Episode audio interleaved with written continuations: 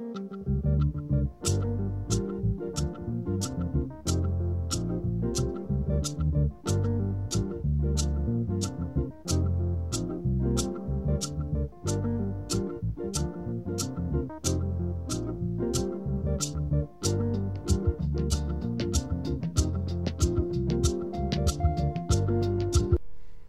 guys, welcome to Dissecting Politics.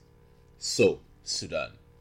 Um, there's been a lot going on in Sudan over the past couple of months. Yeah, it's um, it's been interesting because it's really all come to a sort of headway over the past week and over the past couple of weeks actually, and um, it's been interesting to follow the, the developments. And I thought I'll talk about that this week, right? Because um, you know there've been protests there, sit-ins, and the president was ousted, and there's been a an, an agreement between the opposition and the military groups for transitional military council and things like that. So I'll talk about that in a bit. But first of all, a background to all of this, right? It all started last year. Um, that's 2018, uh, in December, I think it was. Uh, that was when the government of Sudan, then led by President Omar al Bashir, um, decided to triple bread and fuel prices. And, um, you know, protests just erupted. And a side note on that, actually, um, as far back as I can remember, the last three or four uprisings that happened in Africa or the Middle East started because the government raised the price of bread and fuel. So, you know, if you're a would be dictator out there, if you're a dictator out there listening to this, don't raise the price of bread or fuel. You probably survive longer. But, anyways, um, so, you know, there were protests after that happened and um, it all came to a to a serious serious headway around I think January was when a, a, a protester was killed. Live bullets were shot um, into the protest by security forces, and a protest a protester was killed. I think it was a doctor that was killed, and this sort of galvanized the opposition.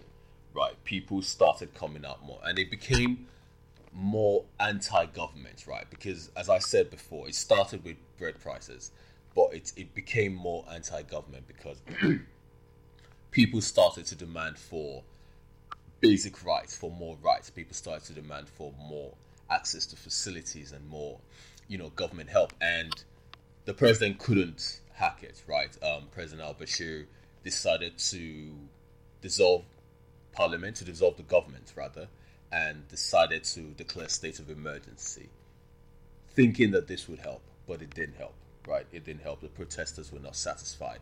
And I think it was April that they began the sitting in front of the military headquarters, right? So the protest, so the protesters just decided that you know what, they would go before the military headquarters and sit there until the military removes President Al Bashir, right? And if I can remember correctly, it took about five days, just five days, for the military to remove President al Bashir after the protesters started sitting in, in front of the military headquarters.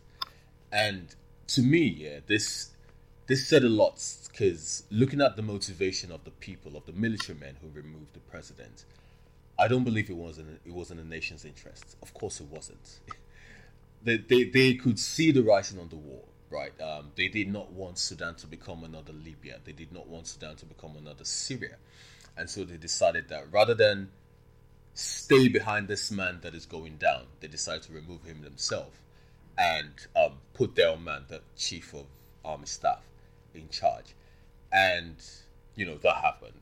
So people have been asking, right, where is President al Bashir? I obviously don't know. I'm not in Sudan. But um, according to reports, right, he's been charged in court. He's been charged with um, incitement and murder. I think the murder of the protester I talked about earlier. He's been charged with that, and um, so he's been in prison since. Um, but the one thing was that the Sudanese military said quite plainly, quite plainly, that they will not extradite him, meaning that you know um, he's actually under an arrest warrant by the International Criminal Court so he's wanted by the International Criminal Court. But the Sudanese military has said that they would not remove him from the, con- from the country to go face those charges. Now, this can change. This can change because right now the military is in charge. But in three years' time, because the transition period is in three years, in three years' time there will be a civilian government, and you can't you can't tell what they would do. But then again, a lot can happen between now and three years in politics. A lot can happen.